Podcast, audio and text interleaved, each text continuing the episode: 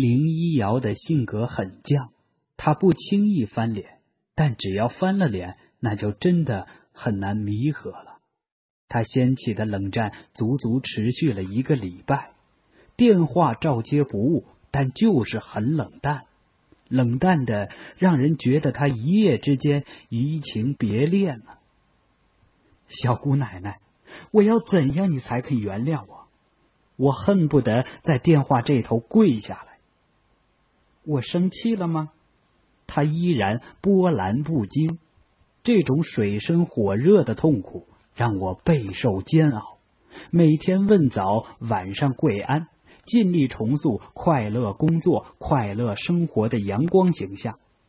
幸好她也不是胡搅蛮缠的女孩，自己琢磨着惩罚的应该差不多了，便打电话过来问：“你知道自己错了吗？”我说：“千刀万剐，死不足惜。”那你以后还会再犯吗？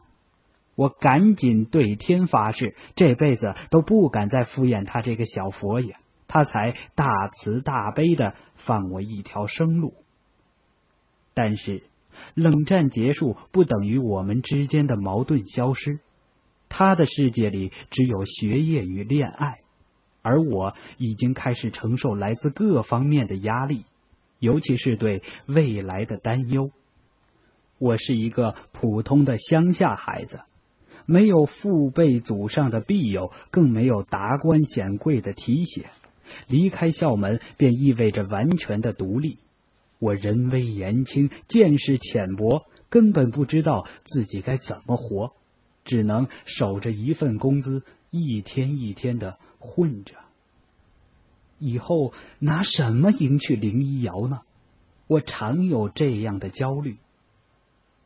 有一个工头姓丁，是个文盲，连自己的姓名都不会写，签署文件都要他在工地做饭的老婆代劳。他嘲笑我说：“你们学的那些勾胶板子烟，一笔一画拆开来卖，能不能卖个几万块钱？”我只能无奈的笑了。如果那些字真的能拆开卖钱，我早就卖了。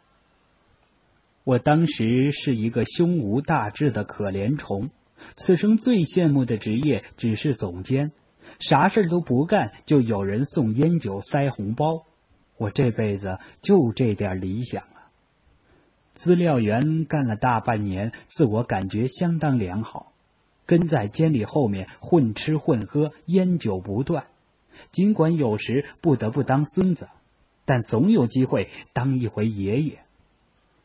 我与林一瑶平均每个月约会一次，仓促的时候坐两个小时的车过去，两人一起吃一顿午饭，再陪他逛一会儿街。黄昏时便不得不分开。我在他面前报喜不报忧，将任何一点小小的成就往死里吹嘘，拿了奖金，收了小礼，得了抬举，耍了威风，而他拖着腮帮子，认真的聆听着，仿佛我是一个伟岸的盖世英雄。大学毕业后的第一个情人节，我和他一起去南通市区玩。送他一只半人高的熊娃娃作为生日礼物，四五十块钱。他很开心的抱回家去，摆在自己的卧室里。可是他叔叔家的小孩到他家去玩，看中那只熊娃娃是又哭又闹，最终蛮横的抱了回去。身为姐姐，林一瑶不好意思说自己舍不得给。第二天，他坐了两个小时的车回到那家小店，买了一个一模一样的熊娃娃，直奔他叔叔家，硬是将我送的那个换了回来。我说：“两个一模一样，干嘛还要换？”他说：“我都给这一个取名字了，两个怎么可能一样？”这简简单单的一句话，暖得我的心都化了。我在林一瑶面前有一颗奶油心。